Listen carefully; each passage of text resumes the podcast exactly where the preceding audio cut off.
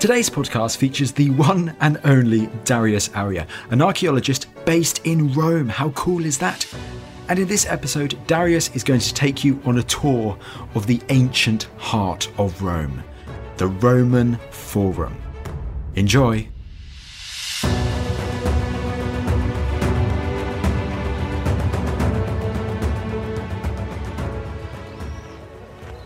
A funny thing happened on the way to the forum. Now, I'm standing on the Velia Hill and I'm going to make my way down along the Via Sacra to go to the Roman Forum, the heart and soul of ancient Rome. So let's go take a walk.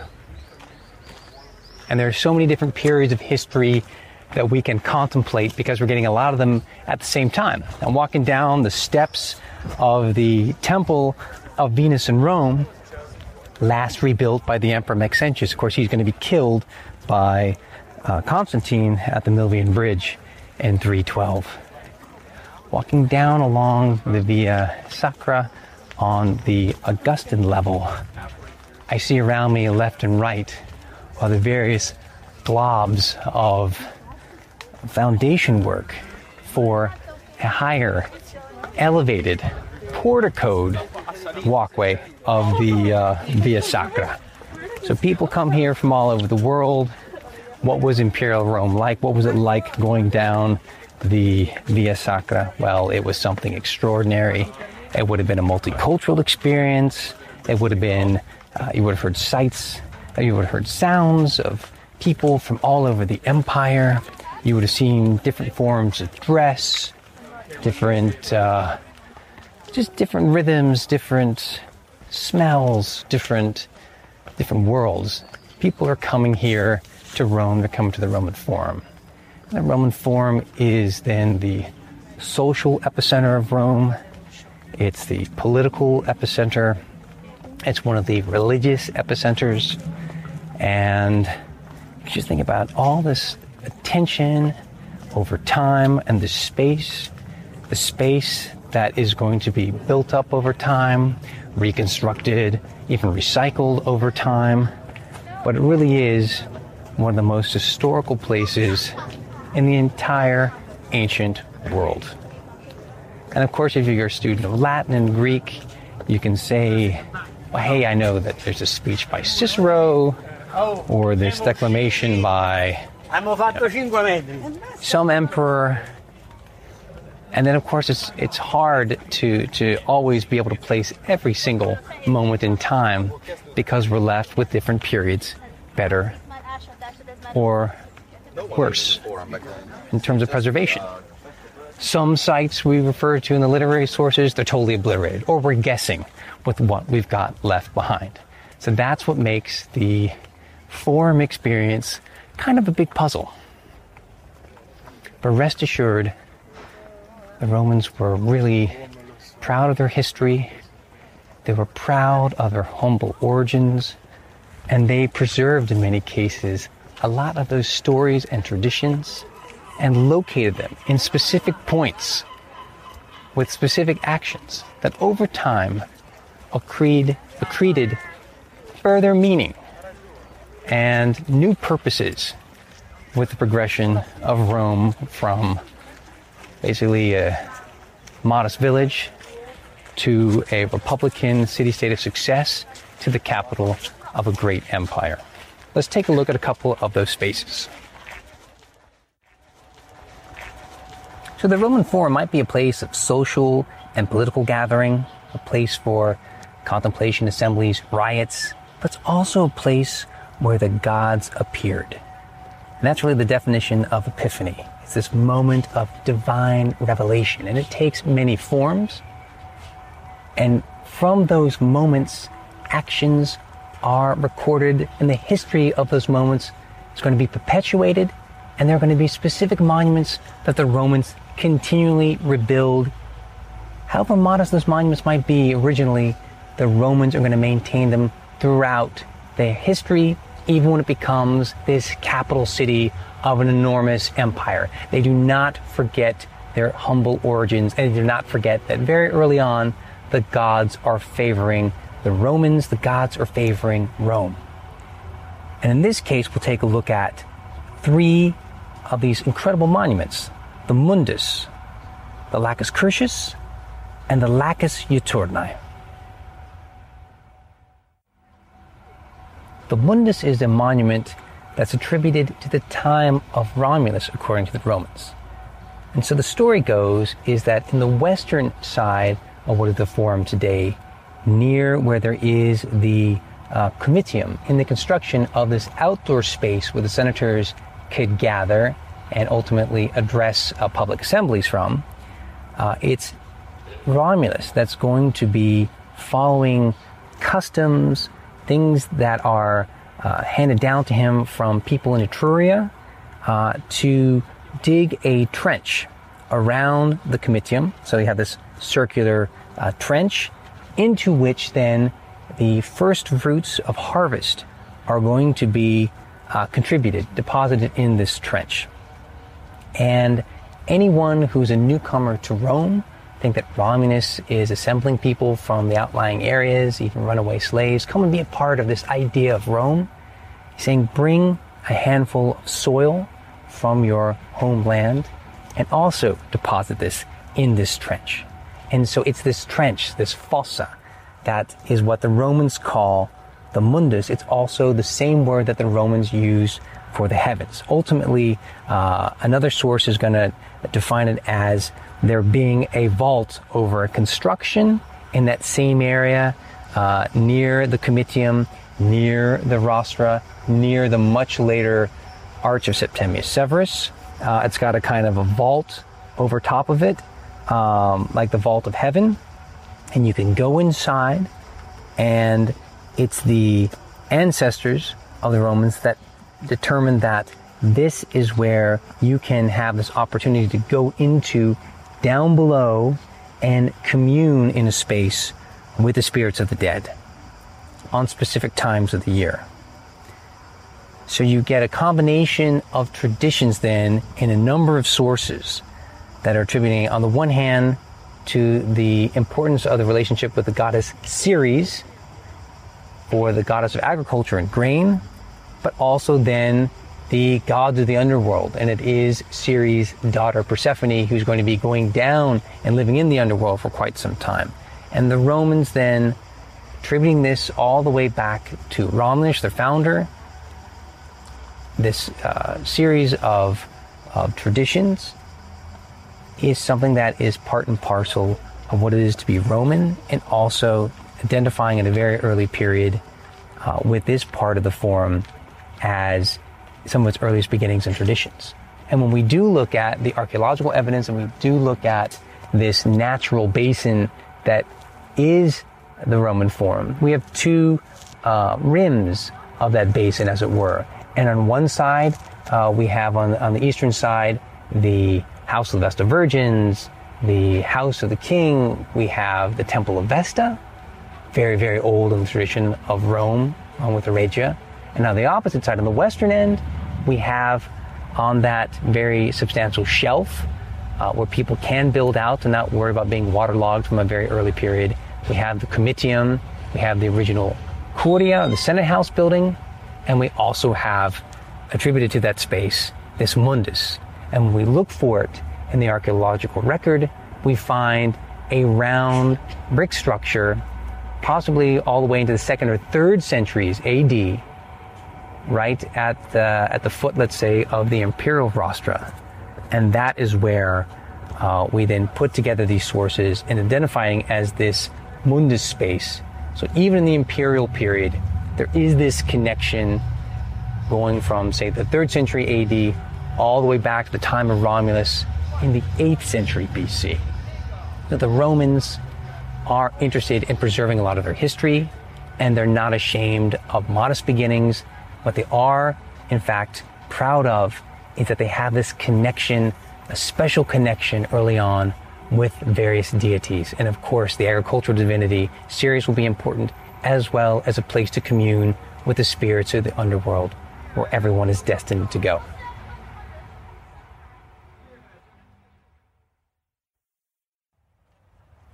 Looking down onto the central piazza of the Roman Forum, you see the trace remains of various monuments now disappeared. But there's one depression that's quite large that's made in uh, two different periods. The earlier one, you see it's more modest and it is a tuff or volcanic stone construction. This is for a fountain. And then there's a larger uh, construction of that same fountain with uh, travertine stone. And in fact, one piece of the balustrade that actually uh, basically uh, kept away the traffic from falling into the uh, basin is still visible. It's actually a copy. The original's in the Capitoline Museum. So what it shows is a guy on a horse, and the horse is then jumping into a, a depression. And around the horse, there are little bits of reeds. You can tell it's a kind of a marshy setting. Now, the ancient sources of the Romans tell us that this is the Lacus Curtius. But of course, we'll see uh, it depends on which Curtius uh, we're actually talking about. And what the Romans are all about with these monuments is that sites where incredible things happen, um, where there are epiphanies, there are miracles, they will accrete over time meaning. And it's not really up to us to say which one is correct. But we know from great events in history that depending on who's recounting that story, maybe centuries later or generations later, it can take on new life and new meaning uh, to the person who's then recording that story. So, Varro records the story that uh, the Lacus Curtius is formed during the Sabine War, Romulus leading the Romans against the Sabines led by King Titus Tatius. This is already in the late 8th century BC, that's their tradition. And uh, there's a Sabine warrior named Metius Curtius, and he's going to have to retreat uh, from the Romans, and he makes his way uh, away from the Palatine Hill, escaping through a marshy area, which eventually is going to be drained out and become uh, the Roman uh, forum. But the fact that he escapes from the attack of the Romans, goes across the marshy lands, and gets back to his fellow Sabines, is then the tale, uh, according to Varro, how the spring got its name. Hey, it's Danny Pellegrino from Everything Iconic. Ready to upgrade your style game without blowing your budget? Check out Quince. They've got all the good stuff shirts and polos, activewear, and fine leather goods, all at 50 to 80% less than other high end brands. And the best part? They're all about safe, ethical, and responsible manufacturing. Get that luxury vibe without the luxury price tag. Hit up quince.com slash upgrade for free shipping and 365 day returns on your next order. That's quince.com slash upgrade. Join us this month on Gone Medieval from History Hit. I'm Matt Lewis. And I'm Eleanor Janega. This April, dive into our special mini-series. With the help of leading experts, we're tracing the foundations of England by exploring the country's most powerful Anglo Saxon kingdoms. We'll be looking at Northumbria, Mercia, and Wessex, as well as the rulers and their councils who helped shape a nation. Make sure to get every episode by listening and following Gone Medieval from History Hit, wherever you get your podcasts.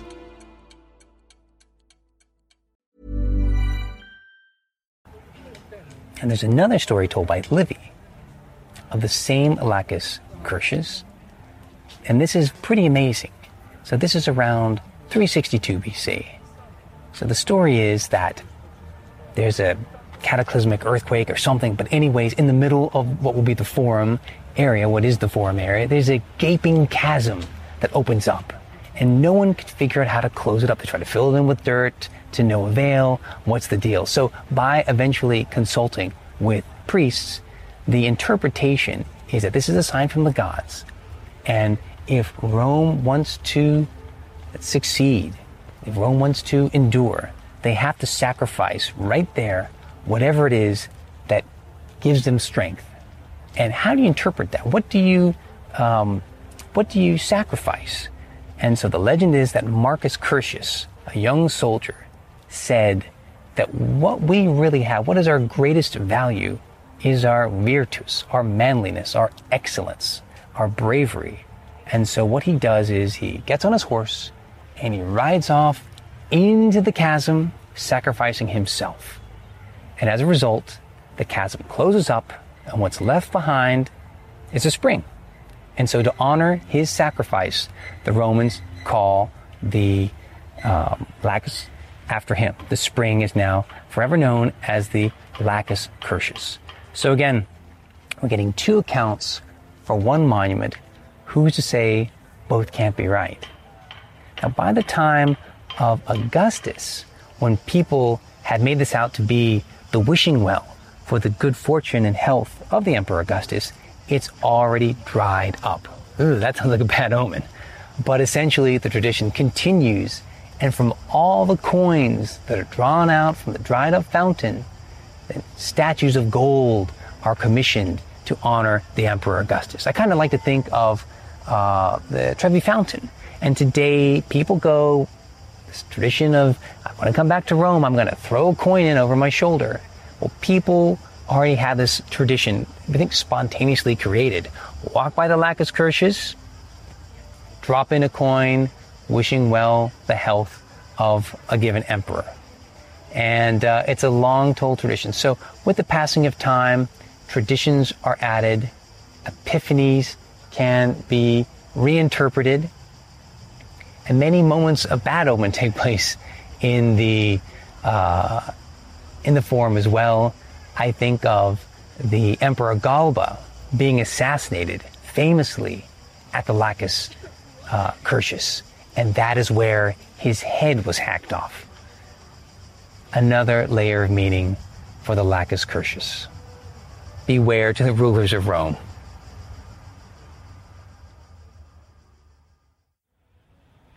The Lacus Juturnae, the pool of Juturna. This is a water nymph with a varied mythological background, uh, even being the sibling of Turnus who fights against Aeneas in the Aeneid.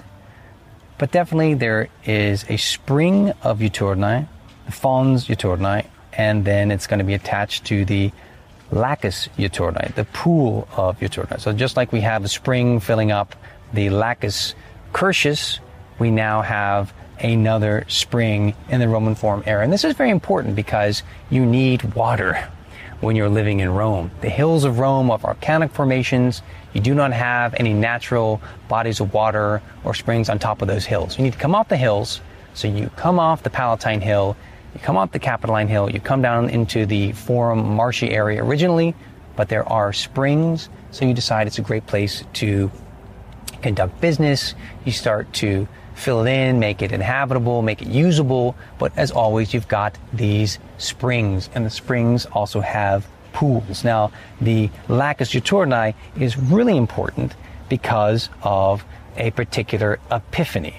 And this is absolutely amazing. So you walk over to the eastern end of the Roman Forum today, and you have a uh, sunken pool, the water's still in it and you turn around behind you and you've got the massive three columns of the Augustan rebuild of the Temple of Castor and Pollux. Now, this is actually originally a Republican temple rebuilt last by Tiberius under the Emperor Augustus, but it is a fantastically large Republican monument that continues to have a profound um, impact visually on you when you come to the Roman Forum because those three Luna marble columns are still standing. This is the uh, temple as well that was used by the consuls, the elected executive officers of ancient Rome. And why is that temple there? Because, as the Roman tradition goes in several sources, uh, in 499 the Roman army has won a battle at Lake Regillus. This is, you know, about nine kilometers from Rome, not even.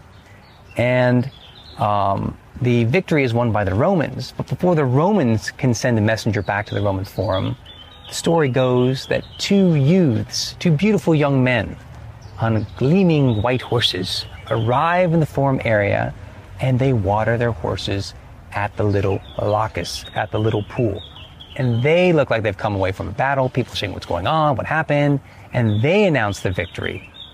That is then further corroborated by the arrival of a messenger from the war itself saying, hey, yeah, we won the, the battle of Lake Regillus. And the Romans in the forum say, yeah, we know. So this epiphany, this story has so much weight that as a result, the Romans build to honor Castor and Pollux, who announced the victory, they build them that very large temple. And of course, who was responsible for winning that battle was the cavalry. So you can see that the patron gods of the cavalry are the ones that get this magnificent uh, victory monument. But the tie-in is always with location. That's what's so fantastic about the Roman Forum is that we can come and look at real spaces, real locations, and have those stories recounted again.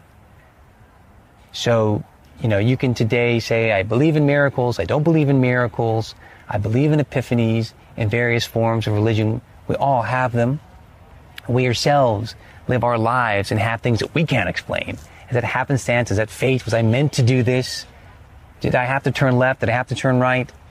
Well, for the Romans, they took this stuff very seriously. And again, it's another form of explanation for why they are so successful. Because these amazing things keep happening to the Romans.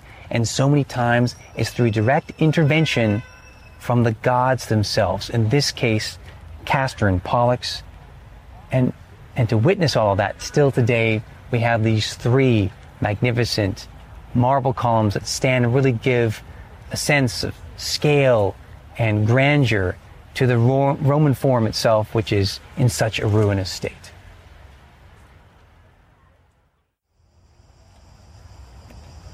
There are so many ways in which the gods communicate with the Romans in the Roman Forum. Sure, before any meeting of the Senate, the elected official can take uh, the, the auguries to get a sign from the gods of Jupiter in heaven and looking at the weather patterns, the flight of birds, the sound of thunder. But what's about something really, really explicit? When we look around the forum, there are many occasions where the gods help negotiate uh, life. Uh, for example, the Cloacina monument at the foot of the Basilica Aemilia is perpetuated uh, from the time of Romulus, say the Romans, all the way up to the last rebuilding of the Basilica Aemilia that lines one side of the Roman Forum in the Augustan age. And it's a small, modest looking round shrine, but it's going to be marking that point between uh, the land of the Romans and the land of the Sabines in the age of Romulus. So is the story. And you have it still preserved in marble construction uh, in the Augustan age, but from a, it's a very, very old tradition. Uh, going over to the central forum piazza, there are so many monuments that are erased, but the excavators uh, in modern times decided to replant a vine, an olive tree, and a fig tree. And it's particularly interesting that fig tree that the Romans hone in on. That these things all grow spontaneously through the pavement of the Roman Forum itself, but it's that fig tree that recalls the Ficus ruminalis, the, the tree that gave shade to the she-wolf that suckled Romulus and Remus at the base of the Palatine here, and the Palatine Hill nearby. But here, then to have that fig tree grow up by chance, by fate, it's going to last a long time. These trees and also the olive tree last a long time, and when they die, it becomes an important, a sign from the gods. Disaster is about to happen, and we have to then mediate that. We have to to to rectify that uh, broken relationship with the gods. So these these trees in the middle of the forum uh, pavement that grow up are very important and traditionally appreciated and watched uh, by the Romans for the signs from the gods. We can go over to the Regia in the eastern part of the forum. And the Regia is ascribed to the early kings of Rome, particularly the Etruscan kings, but eventually becomes, without the kings in the Republic, a place to hold various important shrines to Mars, to Consiva and Ops. And there are uh, inside there, in a room, shields and a spear from Mars himself that are paraded around annually and in a special dance. But it is things given from the gods, from heaven, from Mars himself to protect the Romans in time of need. And nearby, you have the construction of the also on the eastern side of the Roman Forum, the poorly preserved remains of the Temple of Divine Julius Caesar. This is a guy that wanted to be buried like everyone else outside the city walls, outside the Pomerium. But no, as fate would have it, the people, stirred by the speech by Mark Antony, standing on the rostra at the other end of the forum, motivates them to take his body and to cremate it right there in the heart of the Roman Forum. And in that very spot, you're eventually going to have a temple constructed, a temple of divine Julius Caesar. And when the construction is taking place between 42 and 29 BC, what passes by overhead? Halley's Comet. Now, this has been verified. The interpretation at the time was there is the ascending soul of Julius Caesar going to join the gods. So the Roman Forum, in so many ways, is a place of epiphany. It's a place where the Romans would directly communicate with the gods and the gods would communicate with them, sometimes even appearing, and of course, giving the Romans in the beginning what they needed most in their early city abundant, fresh supplies of water. Lacus Curtius, Lacus Juturnae. And the stories today, I think, still resonate with us. When we come inside to this archaeological park, we can see that history in real locations. Such is the richness of the Roman Forum.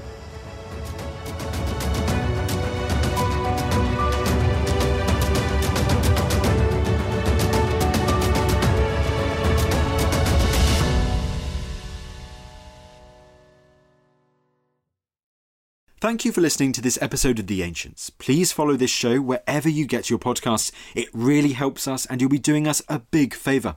Don't forget you can also listen to all of these podcasts ad-free and watch hundreds of documentaries when you subscribe at historyhit.com/slash subscribe.